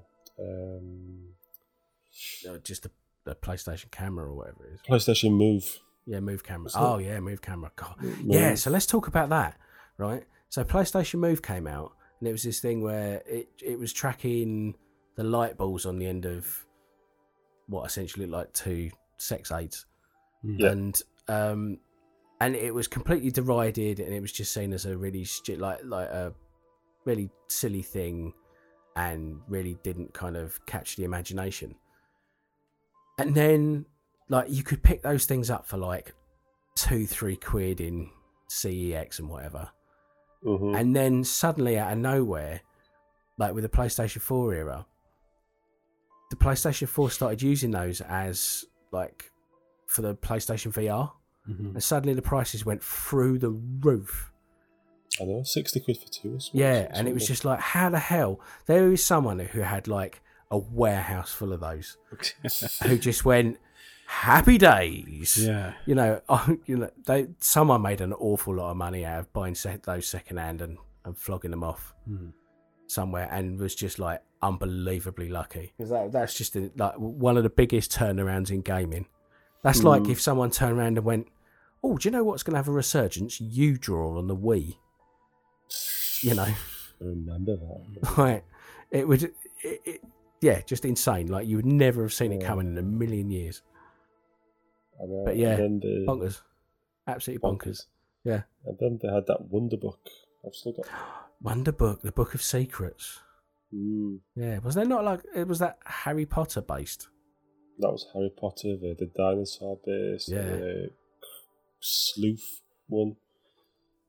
Yeah, So every year, every generation, with some of these innovations from Sony. that sometimes some go somewhere, some don't. Yeah. Big star. Hmm. But yeah, again, innovation all the way through this is a is a you know it's a bit of a backbone running through all of this. Is that they're they're always trying new, interesting, weird stuff. Mm, trying to appeal to everybody. Mm. You know, once again, because SingStar was big on this as well. Yeah, Yeah. Um, download them songs. I think Buzz was out on this as well. That Yeah. he came out in a few different versions. So the Sony were always trying to place themselves, you know, one for the gamers, but also one for the family. Yeah. But they also had a big. This is where they started turning to like the the indie games and started Mm, that that because I know Xbox was doing their Xbox Live arcade thing, and Sony kind of created a team that was just going out and trying to find like the the cool indie games. So this is Mm. where you got your journeys and and stuff like that, and your spelunkies and those kind of like odd little, you know, slightly cheaper but like amazingly well designed games from. And there, there was loads of stuff like that on on the PlayStation Three. There And- was, uh, I mean, yeah. there was a lot that i unfortunately didn't really get to play because I joined the generation that well, joined That's it, that too console late. too late. But, I think um, yeah, I think you'll find a lot of people. There's a lot of people like that. Mm. you know. Yeah. there's a lot, a lot of people like that. The the, the, the 360 just dominated that that generation. he really did. Yeah. yeah, also, in we terms thought, but apparently the Yeah. PS3 sold more Eventually, in yeah, less time. yeah. yeah, But I think yeah, it was a lot of it was like picking up towards the end when like you say, it- you've got the- like uh Uncharted two and un- an Uncharted three and um The Last of Us and Yeah. games like that where it was just like suddenly became Big like the must have console. yeah. Like Sony Yeah. really s- s- like like smashed out of the park in the last few years with like uh first party or some third party but mainly first party uh, exclusives. Mm, yeah, And, uh, and what, what you find is maybe it would have sold better, but most of these games came to the PS4, Mhm. which we'll talk about Yes. later. Um, so the next one, um, in terms of Sony consoles, was the PS Vita. Ah, the Vita. It yeah. only sold about 15 to 17 million, so the lowest selling of all the consoles. and came arguably in- one of the, one of their better consoles. One of their yeah. best. In terms of Okay. hardware, yes. Yeah, I think that hardware is In, absolutely in terms of hardware and in terms of like um for a while it was like the indie um consoles like you wanted to play Mm. indie games Mm. you wanted you to play play indie games or RG RPGs. you want to play OlliOlli, you want to play Hotline Miami, you want to play games like that, um, then get a Vita. But in terms of like actual games that Sony put out, like yeah. Mm. not that. I mean, Battle Royale's not gonna. I know Connor Yeah. would argue because because he's got every single Vita game, um, but um, yeah, I mean, like I've got like a handful of um, games for the Vita that I actually uh, that I actually bought. Mm. uh, Persona 4 Golden, Yeah. Um, All timer that is that is just amazing on the Vita. yeah, and um, Tearaway. Yeah. uh, I think I don't think I even bought Uncharted Golden Abyss. I think that was a PS Plus game. Um, most of the games on that I played were like indie Mm. games or PS Plus games. Yeah. Um, but it's worth owning that console, if Mm, only yeah. for uh, Persona Four. I know, but but and you need to get the first edition because that OLED screen is stunning. Yeah, it's banging. Yeah, I've got I mean, one of those. the second gen's got much better battery life, but I would rather have to plug it in more often to get that OLED Mm. screen. It's still the nicest screen on any handheld console I've ever played. Yeah, it's incredible. Mm. Absolutely incredible. Uh, also spawned uh, a little side thing, which is the PSTV. Yeah, eventually. Yeah, so essentially it Mm. was a Vita in a little tiny set-top box, and you could take the Vita games and just plug them straight into that and run them on, on your telly Yeah. at like you know 720p or whatever 1080p. I can't remember what it, what it did now, but it, you could also remote play across. Like I used to use it a lot to remote play to the bedroom from like my console downstairs and stuff Mm. and uh, yeah, that ended up. Uh, ironically, now it's a really great way of streaming PS1 games. Yeah. It's, it really is. You can just like download a PS1 game on your on your on your list of you know on your on your PlayStation Store, put it on your uh, PS TV, and then hook that straight via HDMI straight into your uh, Wow. into your capture kit and out to out to Twitch. Mm. Very very good. The cock up we made, wasn't it? Yeah. Was the Vita store memory cards? Yeah, again, paying far too much for like very cheap memory card, uh, like for I memory. It was about fifty quid for about twelve gig or something. Yeah, it's bonkers. Yeah. Absolutely bonkers. And you could take an SD card for about sixty gig. It, it was just nuts. People, we were just, Just didn't nuts. learn the lessons from the PSP No. at all. Um, but yeah, it's one of those. It's one of those systems where it's like you know when people look back at the Dreamcast and go, "That should have done way way better," like for what it was. And the Vita was Mm. the same thing. It was just it. It kind of came out, fell over, you know, stumbled over its lines, and then got take taken around the back and shot pretty quick. you know, it was um, it was such a shame because, like you say, that hardware deserved so much better. And uh, and all the innovations. Like you say, with the touch screen on the back, like with tearaway and like being able to poke, you know, fake poke your fingers through stuff, and you know, a touch screen on the front, touch screen on the back, and like stuff that you could do with that, and oh yeah, it was just it was just an incredible big hit. and uh, so poorly supported. twin stick as well. Two DualShock, two analog sticks. Yeah, man. You know, you could remote play from the PS3. One of the funniest things I've ever done though with is with the uh, whatever the Killzone game was on the Vita. Mm. Uh, I realised that you basically don't have to shoot anyone because the melee in that is so like it locks on. So I just ended up going through just stabbing my way through the whole of that game without basically hardly firing a shot. Hmm. It's yeah, that is a good game, though. It's yeah, it's, Because, it's quite um, quite graphically impressive, but it's it's not a great um No, yeah, it's it's not the, the most mechanically brilliant game you've ever played. No. Yeah, but uh, yeah, Yeah. love that Vita. See- Love the Vita still. Like, Yeah. yeah, and that just as soon as it failed to ignite in the first year or so, eighteen months, Sony just backed away. just work. killed They just gave up on it, and they they should have Yeah. supported it, but Mm. Sony have always been a bit of a uh, as a like a actual hardware company at least, Mm. um, rather conservative. Yeah, Still fifteen hundred games on it, unique. 'Cause when, you, when I was looking through, they were always saying now you can get your PS One games, you can get your PSP games, and PS2, whatever on Vita. Mm. But fifteen hundred unique games. People, so developers supported it. Like I said, it was an indie darling. You know, Yeah. people love people love the Vita. Oh, I'll tell you what was Um, another good game. Talking of indie darlings, it was the Velocity games. Mm-hmm. They were great Mm. as well. Yeah. Uh, yeah, yeah. Sorry. Anyway, carry on. Yeah, and then we come to the current generation, the PS4, released in 2013 to 2014. Strangely enough, released first in America and Europe, then Japan. Um, this was developed by Mark Cerny, um, and after the backlash against the PS3, he didn't he go around various developers and asked them what they wanted. They got basically And what they said In is they wanted commas. knack. Yeah, they wanted more memory and knack, please. Well, the knack was his baby, wasn't it? Yeah, man. yeah. But didn't you like this game, Knack? I seem to remember listening to you No. in previous episodes saying No, no.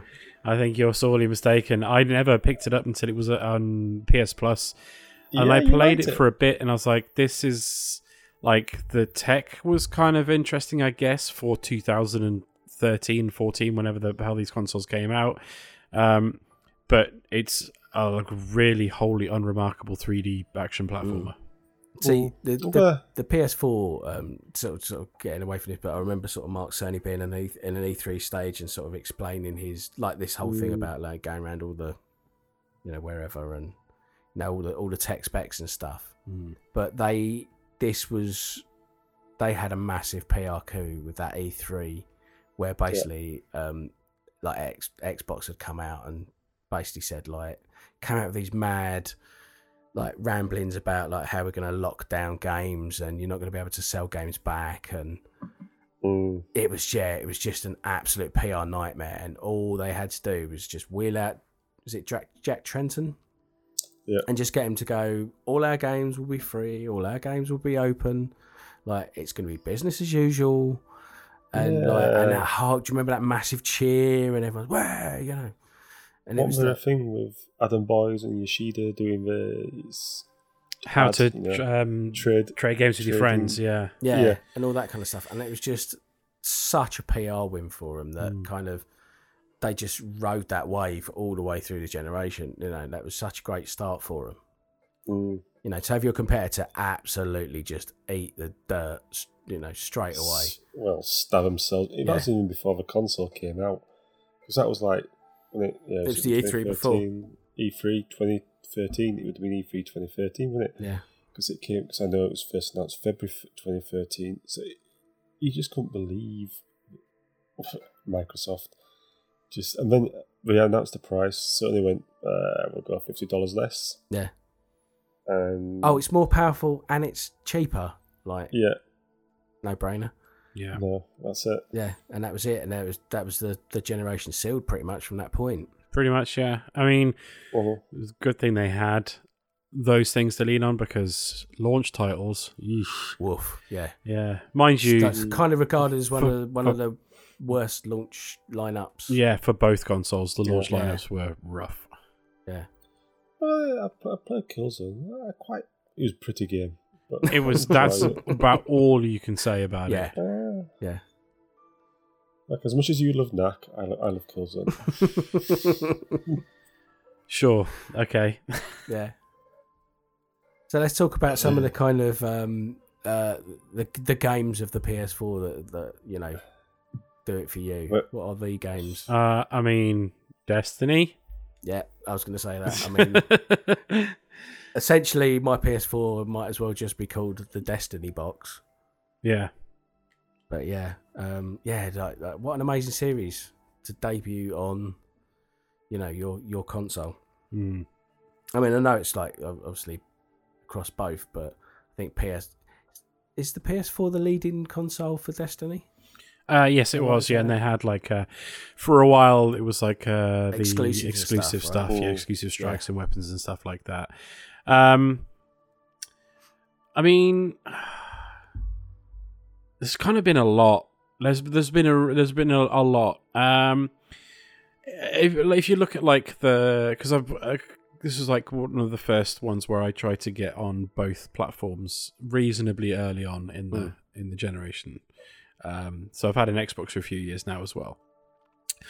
Uh, and um, in terms of just like exclusives, there's been some real gems. There's been some stinkers, but there's been some Hmm. real gems. Um, specifically, stuff like Bloodborne um, is still my favorite FromSoft game. Yeah. Um, Yeah. God of War was incredible. The, the God of War reboot. Uh, Horizon Zero Dawn, I thought was was a fantastic game. Um, God, there's just too many to, to mention. It's been a really you say, like solid kind of generation. final, final Uncharted and Mm. that kind of Oh, yeah, Uncharted Four, the yeah. tech powerhouse of that. and Mm-hmm. Mm, Yeah, this. I mean, obviously, it's, it's Dragon been a dominant. Origins. You know, it's been it's been the dominant console of this generation. So anything that you can think of in this generation that has been Mm, decent has, And they have come through the PlayStation like- stores. they've wiped the floor with Microsoft when it comes to critically regarded exclusives. Like Microsoft have struggled to get any Mm. exclusives out the door, and then when they have, they've kind of been either solid but unremarkable, or just kind of rough, not very good. You know. Yeah. Yeah. I mean, they've had like like mad, even like with their like PS Plus stuff and like kind of Rocket League wouldn't be anywhere near as big if it wasn't for the fact that it was launched on PS Plus. You PS know, Plus. and just got all those all those um, p- people to try it because it was free. You know, and all that kind of stuff. And um, yeah, like you say, it's just an- anyone who's anyone was on the PlayStation Four Yeah. which is which again, uh, ironically, like the way that you know the PlayStation, uh, the Xbox 360, kind of um, dominated the market, and you know PS3 kind of slowly caught up. You know, you, kind of feel like in this gen, there could have been a situation like that for the Xbox, where like the uh, with the uh, the One X does feel Mm. now it's the more powerful machine. Feels like you you know people are starting to move over to that a bit later now. You know, there's lots of like one X's knocking around cheap and kind of. I think they sort of did it a couple of years, like maybe a year too late.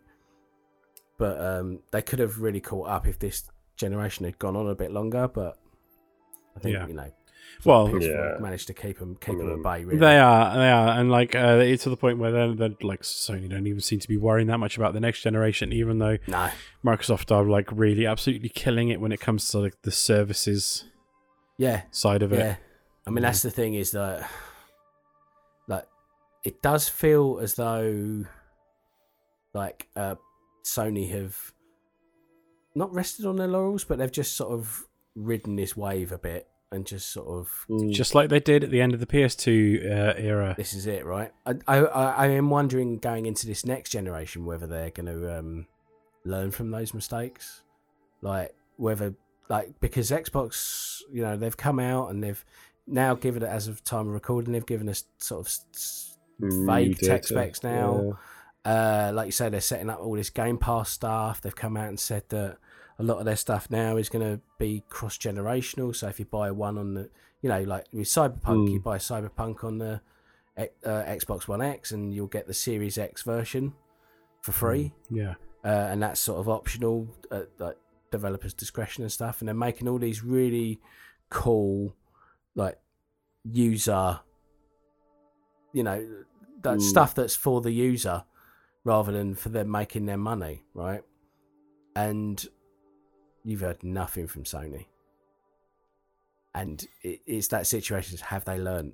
Have they are they keeping their you know cards close to their chest, so they can come out again, fifty dollars cheaper, and you know with a whole load of services, or are they are they right behind right, as we speak, like behind closed doors, scrabbling around trying to kind of get the messaging to you know? I think they're being rather rather blasé about the whole situation, but then they're, the Sony are in a bit of a weird situation with their uh, corporate structure at the moment. There's been a Mm. lot of people leaving and a bit Yeah. of movement. Um, I mean, that's the one thing to say is like through this kind of Vita, PlayStation 4 Vita, and like sort of PlayStation 3 era, like they haven't been the most like solvent company in the world.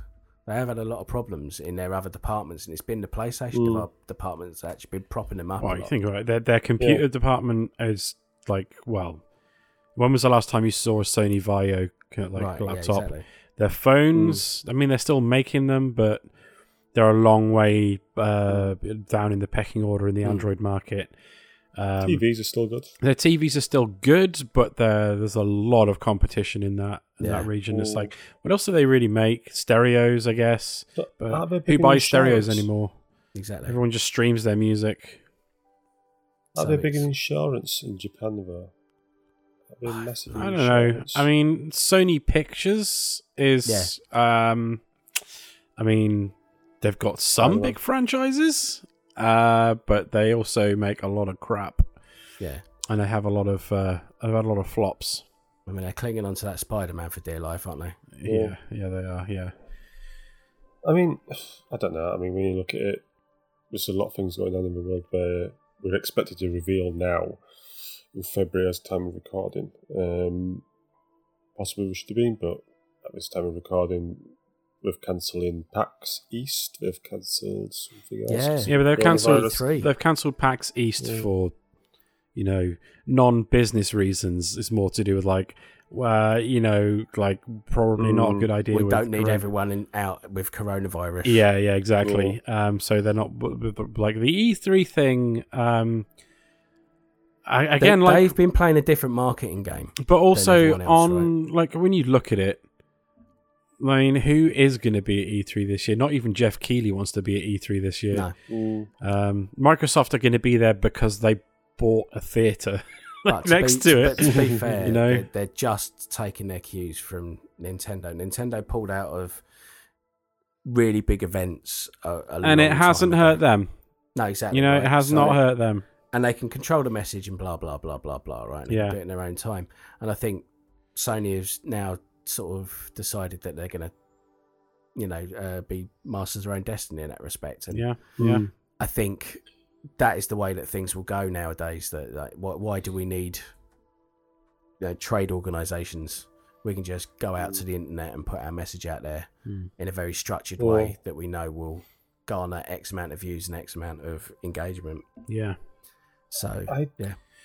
do think, looking at it, I think Sony will be fine. Oh yeah, they'll be fine. Like it's uh, uh, well, I don't know. The next generation generation's good. Like the whole generational thing's just gotten real weird. Mm. Like with these sort of half steps, Microsoft coming out Mm. and saying that like, oh, our um our competitors are going to be you know Google and and Amazon, not Sony. Um, which I mean, get what Phil Spencer's saying, the but thing is, I the, mean, these companies are looking at he's- ten years, right? yeah, he, Where but are we he's he's looking at a long time down the road. That's not like that's not going to be a. Uh, it, it's still going to be them uh, slugging it out with um, with PlayStation for at least a good few years Hmm. because like Mm. streaming stuff's just not going to be there for the vast majority of people. I Um, just- and like there's going to be some serious healthy competition because like Microsoft are absolutely slaying it when it comes to services like Game Pass is absolutely bonkers. They're coming out and saying like um or he started saying that lots of games that would be coming out on the current generation of Xboxes like um CD Projekt Red are confirmed that uh uh Cyberpunk will be like you'll get free upgrade onto the new consoles and whatnot. Yeah, And so that, like yeah. they're making all the right noises, and they bought a lot of studios, but we already we've already seen some of the stuff that that Sony's got co- coming up. Like some of it in like this generation, it'll probably cross over into next generation as well. Like The Last of Us Part Two, Ghost of Tsushima, uh, and games like that. But um, I yeah, I think the future's going to be fine for Sony. Um, they may need to catch up a little bit with Yeah. with um, Microsoft That's in terms of like the services. That's the way it feels at the moment. Now they could come out and have an absolutely stonking E3 and, d- d- you know, like say we've got the most powerful machine and, you know, we've got all these amazing services and we can do this, that, and the other, and we, you know, we're going to make this so much easier for you and blah blah blah, right? Or you know, Mm. crossplay. We're going to have Mm. crossplay with everything and. blah, blah, blah. Right, there could be a myriad of different things they could come out with and suddenly Mm. steal the show. But um, at the moment, it does feel like they're they're playing second fiddle a bit and trying to kind of, like you I say, don't know. catch up. I don't know if they're catching up. I just when I've looked at when I started looking and investigating for the show and researching and stuff now, I'm just shocked by the figures. The install base, Mm. you know, when you look at it, Europe is a massive Sony base. Oh yeah, yeah, for sure. Oh god, yeah, mainland Europe has always been. Europe and I think- Japan for sure. Uh, I looked into the metrics of it, and it looks like um, like France is just PlayStation. That's it. There is nothing else. oh no, there there um there's a lot of Switch players out there as well. Yeah, Like but I one mean, of the biggest but their main- uh, like clans Mm. of like if you can use that word with Splatoon is Yeah. uh, a French one. Yeah, but what I mean is like of the main like that that they are Oh, yeah, yeah. PlayStation first. And Nobody's got an everyone else Xbox in. France. No, and it's yeah, it, it's insane, Yeah. absolutely insane. But that's just like you say, just brand loyalty. Mm. And And I think there's a lot of brand loyalty. When you look at, I've got three consoles, went over 100 million. The yeah. only other console to go over 100 million is a Wii. So the other thing as well, right, is um, like Xbox has never sold. I mean, Japan's not a massive market, like numbers wise, but um, that's the, the, one that prestige market. yeah, but the, that's the the market that that could, could, eh, can Xbox crack that market in Japan No. and pull. You don't think even with the Series X, if they got No. the right numbers and stuff, they don't think they could break No. Sony No. stronghold. It No. No. Like they didn't with the is that a cultural thing? They didn't with the 360. Um, Yeah, They didn't with the Xbox One. Like, I think the, like the, the the number of Xbox Ones that have been sold in Japan is like, well, it's a laughable number. because like I say, Japan has always just been a massive like Nintendo and Sony stronghold. Cause Yeah, yeah. I mean, even like home consoles don't do that well in Japan compared to handheld consoles Ooh. because, uh, like, a lot of people have got tiny little apartments and they spend quite a Mm. lot of time, you know, on uh, public transport. So handheld consoles do, and mobile gaming is Gangbusters, absolute yeah. gangbusters out there, and home home consoles don't do quite as well. But um, it's, it's all like, well, it, you know, it, it's going to be like you just have to look at um the number of this is a really dumb metric, but the number of Japanese players you will get if you call in an SOS flare on Monster Hunter World on Xbox compared to PS4. Yeah. On PS4, it's like you'll get a Japanese player every time. Doesn't matter what time of day or night it is. Guarantee you'll get Japanese player jumps in. Never seen one on Xbox. Never. right. Yeah, no, just just be interesting to, uh, like you say, like it, just looking at it globally, like where the, you know, Yeah. Where they'll win or lose. If Well, Xbox sense. does very well in America. Yeah. Um, Mm. They've always done The very well is, in it's, America. it's weird because the UK is very 50-50. Yeah. But um, for, you know, you know, Europe as a whole is very, very pro PlayStation. PlayStation. Yeah. yeah, that's Mm. interesting, man. It's Interesting. that brand loyalty. It was interesting because we're looking at when we initially did the PS1, Sony backed off from it because they didn't want to be they thought it'd be tarnished with um with a toy. You know, Sony the corporation. Building a toy. Yeah, but it's actually worked out for them because everyone knows PlayStation. Well, yeah, It's- and they're not being funny. If they didn't have that, if they hadn't have taken that leap in the early days, like Mm. if you think that like their TV and hi-fi and computers like stuff has gone away, Mm. you know, where would Sony be without? You know, would Sony Pictures be propping them up? No, No. no Do way. you know what I mean? So No way. yeah, it could have been a very different story. Yeah. You know, so yeah, it's uh, yeah, interesting. It's been it's been a great twenty five years. Yeah, man. this way through. It has. yeah, I, I mean, yeah, a lot of fun and uh, a lot of really cool, interesting time that I've spent with stuff that they've uh, produced Mhm. and had go through their doors. It's yeah, it's been incredible. Yeah, absolutely. Yeah. Here's to the next 25 years, eh? Yeah, man, definitely, Yeah. definitely. Can't wait to see what they have next. Hmm. What's that? What, what were our show show three hundred or something?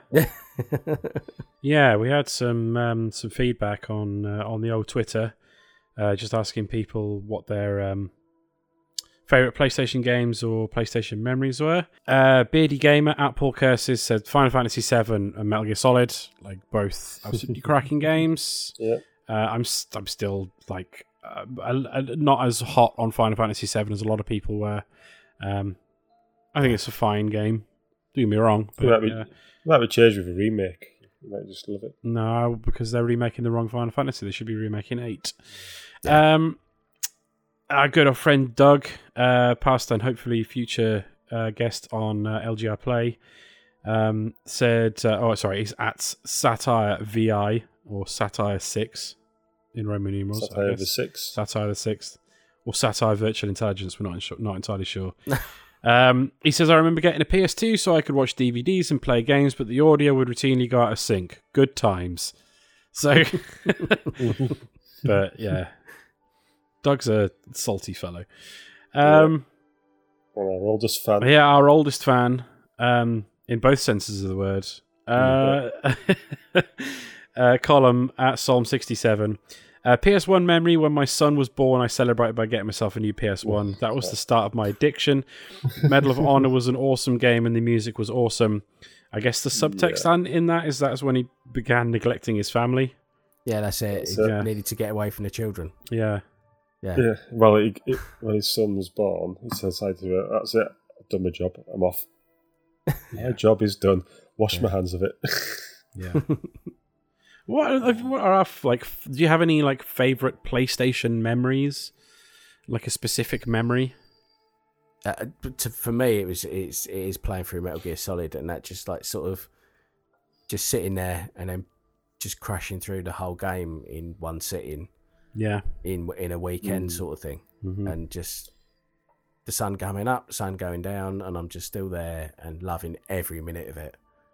Um, yeah, yeah, just just just just stuff like that. Like I say, that whole PlayStation One era uh, of my youth, and coming home with a bunch of people and playing multi-tap stuff and just playing all kinds of crazy games. Yeah, and just, man. yeah. Yeah. Multi tap, micro, micro Machines V3. yeah, Oh. like, just So good. just that whole like that whole distillation of that whole period like Mm. it, to me is just everything i've now just chase i chase that feeling constantly Mm. as, a- as a 42 year old man like i just want to just want to sit down with like a bunch of people and play games all the time it'd be amazing Mm. Yeah. and, I'll ne- and I'll never have it again and it was just just just that perfect little golden age for me Mm. but yeah, that that that, that yeah, that, that weird sort of everyone's tired and a little bit kind of like drunk and you know the sun's coming up and we're still like say hacking around on micro machines or whatever.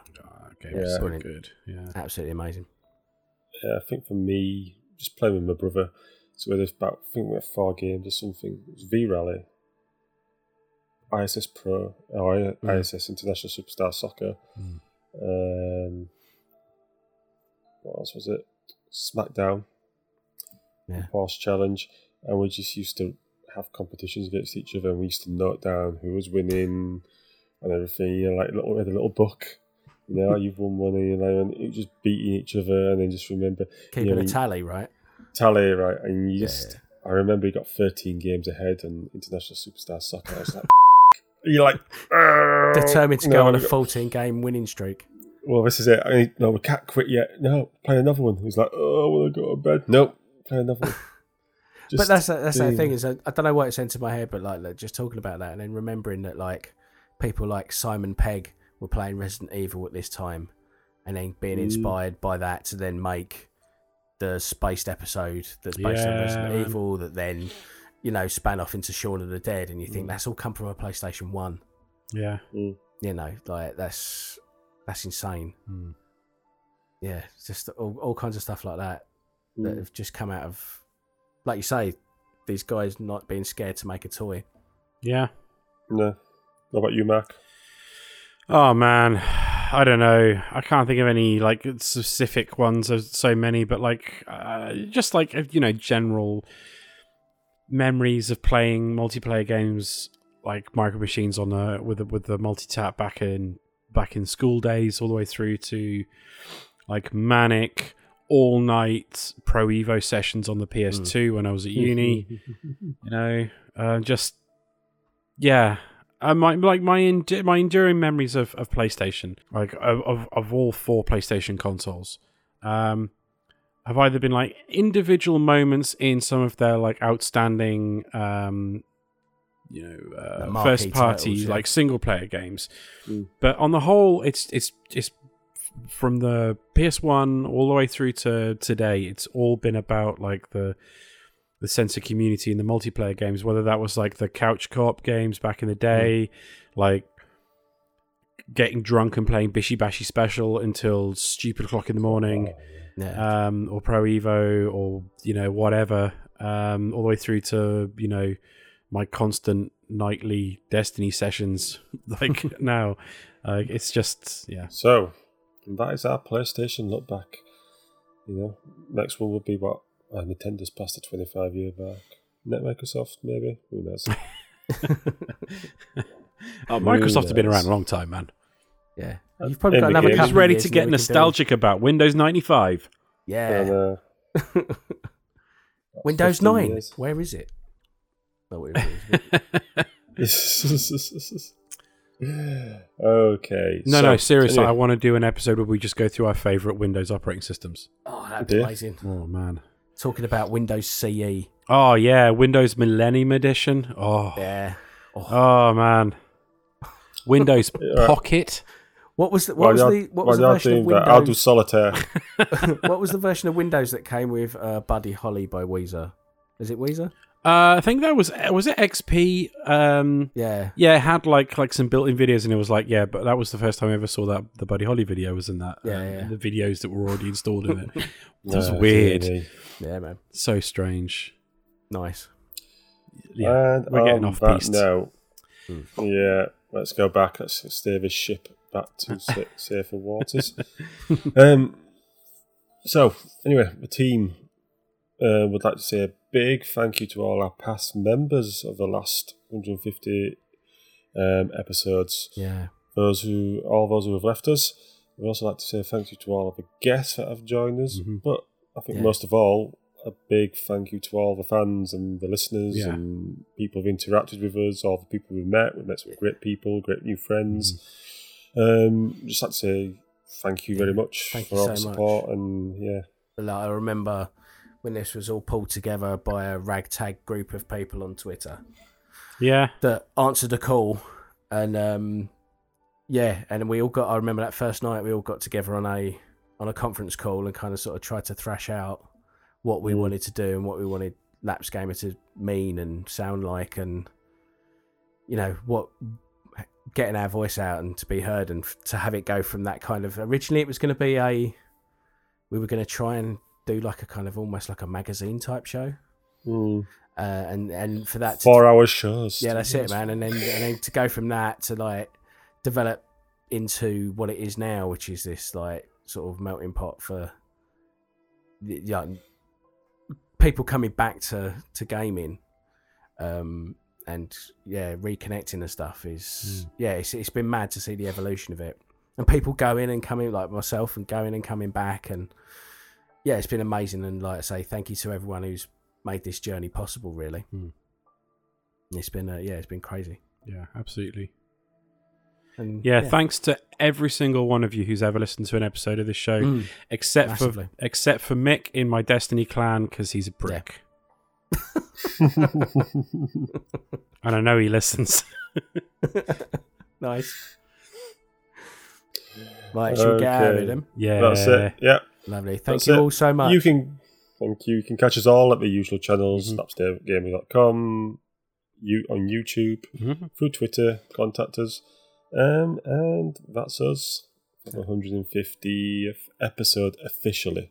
We're a bit more than that now. I think we're about 158. Yeah, there's been a few un, like unnumbered episodes, but you know, Yeah. yeah. Who's We- counting those, right? Exactly. Yeah, exactly. Recap. Yeah. Awesome. So long. Bye. All right. Ta-ra. The explosive finale.